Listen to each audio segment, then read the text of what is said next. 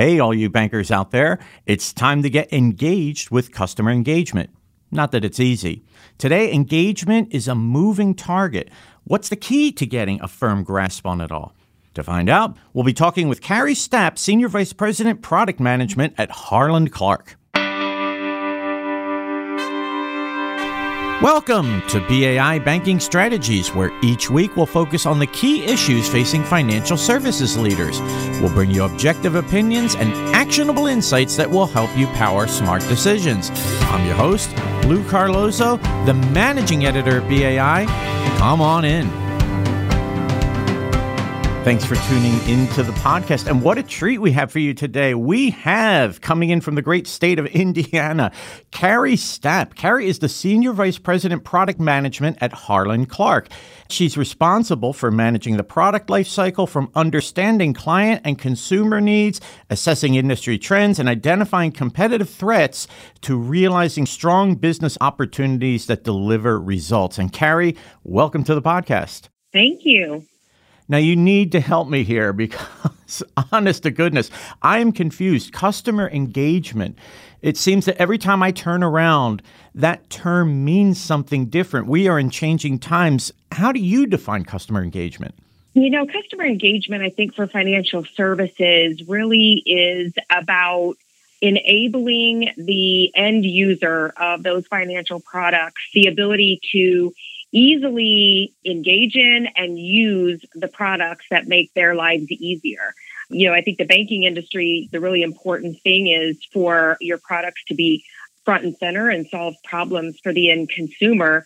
But the real ease of being able to get a customer involved and allowing those products to work in the background of their life really is the most important factor. They shouldn't be thinking too hard about being able to use their financial services. They're using their products related to their bank or credit union every single day. And so, from the perspective of customer engagement and what that means for financial solutions, I really feel like it is, you know, all encompassing in terms of knowing which products and services your customers have, which ones are most likely for them next, what's going to be next in their bailiwick, as well as being able to get easy usage and adoption of all of the benefits and features that make it easy for the customer to do their banking or financial services interactions. There's always a part two in what the podcast host doesn't know customer engagement's also a moving target, right? It is. What it means in 2019 is not necessarily what it meant even in 2017. What do you see as being different about customer engagement? How's that target moved? I think that all of the digital interactions, use of you know buzz terms like big data really is influencing the consumer's expectation of their relationship with any business that they interact with. And so, you know, 2019, we're sitting here in the days of social media, instant communication between not only person to person, but also, you know, with healthcare providers, with bankers, with everyone, right? We're in the age of Amazon where I'm looking for a product and it's intelligently telling me the things that everybody else is buying with this. The other piece of, I think, what's influencing what we have today is just the amount of information available to the consumer, their ability to research and purchase things from the luxury of their home versus human to human interaction. And so, you know, this moving target, you know, I've, I've been around banking and financial services for 20 years professionally. And when I think about what it meant in my early days, it really was more about that human interaction and the branch and did the teller know my name. And today it's about whether or not the bank has the ability to communicate with me when I'm not there. How do we get in front of the end consumer when they're not coming to you. And so it's really turned from customer engagement being reactive, meaning how are we going to treat you when the customer walks in the door, to customer engagement proactively. That's what the consumer expects now. And so, you know, I think this is a fast moving target. I think the development and fintech and all the ways that money is moved and purchases can happen, it really is the catalyst behind this moving target called customer engagement. Now, in your piece, Three Ways to Deliver First Class Customer Engagement for BAI's March Executive Report, you discuss how organizations should be optimizing personal interactions, but it's not always easy, right? Can you share thoughts on this and what's the impact that personal interactions can have on customer engagement? Personal communication and interaction at this point really is becoming table stakes, right? And some of the barriers to being able to achieve this in the financial services industry really starts with the data and the technology that banks use, core platforms that were originally designed to be processing systems and not data analytics for understanding consumer behavior. Yet the consumer now is very accustomed to, you know, as I was mentioning earlier, the Amazon effect the ability for what's valuable to me right now and I only want to hear about what's valuable to me right now. Why don't you know that? That's really becoming the expectation from consumers on business interactions that they have. Know me, know what I already have with you, and know what's important to me. The days of, you know, let's do one big campaign to everybody and hope that the ones that have a need at this time jump is changing into this evolution of my own personal customer journey. And so when you think about what impact personal interactions have, it really is that change, right? Again, it's proactive interaction versus reactive. Tell me about your needs and we will provide you with the product and service that's right for you. Today, what consumers expect is that we already know what their needs are and we're presenting them with options at the right time.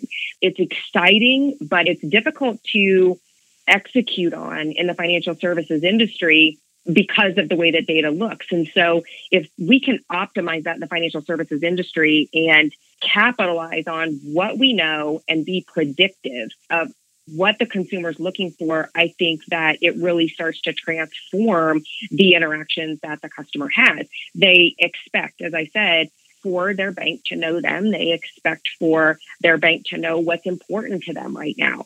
So it really is that transformation that creates that customer engagement. But I don't know if today financial institutions can really say they are good at customer engagement if they don't have the ability to provide proactive personal interaction. That is an outstanding answer. And to those listening, I do want to direct you to the piece that Carrie wrote for BAI. You've described it from the customer's end. Now let's look at the financial institutions and what steps can they take to make this easier for the customer?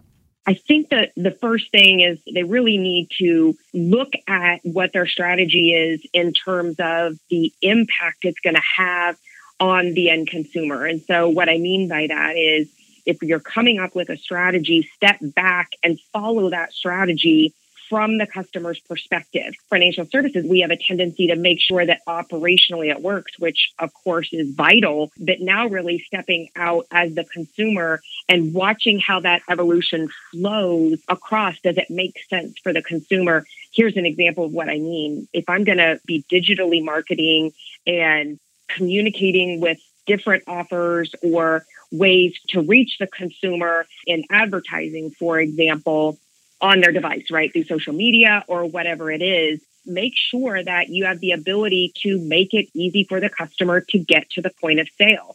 If what I'm doing is marketing and talking to the consumer through channels that don't allow the consumer to take action and take advantage of whatever it is you're putting in front of them, you're really doing a disservice not only to your own brand, but to the consumer. And so that I think is really important to have that holistic approach to understanding the entire strategy and the impact that it has on the customer. I think the other thing is easy ways for them to engage and use your products. So, you know, is your bill payment system as easy as it sounds in all of the things that you tell them? Is this something that when I'm the consumer and I've stepped away from your branch, that I can easily adopt, that I can easily use, and that's going to make my life as the consumer easier. I think really having that perspective and the intention of whatever it is you're implementing, the effect being making it easier for the consumer in their daily life. It makes it much, much easier to be clear on the initiative and to win the hearts of the consumer. And there is another way to win, of course. It's the onboarding process. And BAI Managing Director Carl Dahlgren has talked a lot about this that online account opening, for example, is very difficult compared to what consumers expect. Now, where can financial services organizations begin the onboarding process when new customers show up at their door?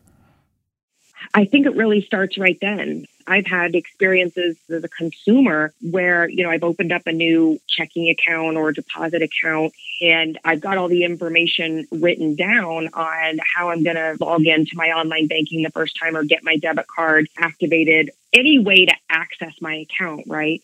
And so by the time I leave the branch, get in my car or, you know, log off and, you know, my phone rings or life starts to happen, what happens is I go, I'll get back to that, right?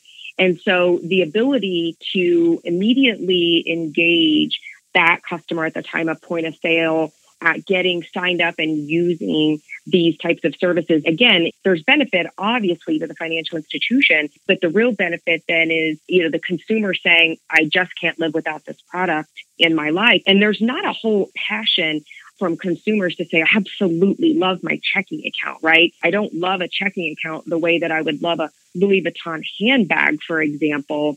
But what I do love is that I have access to my funds, to my money, that it's easy, regardless if I'm, you know, going into the grocery store, going to a restaurant, getting gas, needing to get cash, whatever the reason is, I interact with my account all day long in how I go about my daily life. And so the onboarding process really starts with is it easy to use the product in my everyday life? And how do you get that engagement right at that time? And then letting the consumer understand that, you know, the next process of that onboarding really is about, hey, you know, were you able to use this? We want your feedback. We want to hear from you so that we can make our process better. And so I think understanding that two way communication back is also really important. And then that onboarding process moving into prediction and understanding of what the consumer needs and wants right now. Clearly, none of this is going to be a snap of the fingers, but you have laid out a beautiful roadmap to all of this, Carrie. Thank you so much for being on the podcast today. Thank you. Thank you for having me. Carrie Stapp is Senior Vice President Product Management at Harland Clarke. You can look for Carrie on LinkedIn. And here are three key takeaways from today's podcast. Number one, Customer engagement at its core means allowing customers to easily use technology, devices, and financial services in the background of their lives. But it also is a moving target with big data and digital technology playing a role. It shifts customers' expectations towards speed and getting help with making intelligent decisions. Number two, does your bank have an ability to communicate with a customer when they're not there? This equates to table stakes, and the technology banks use today must move from reactive to proactive customer engagement.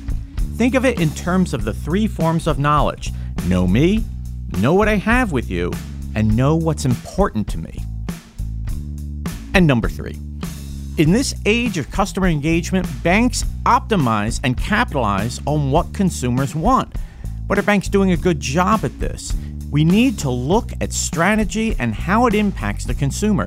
So step back and take another look at how things flow, go, and evolve for the consumer. Think of an ad on social media that leads to an easy action on the product or service. A few taps or clicks, and they're on their way to you.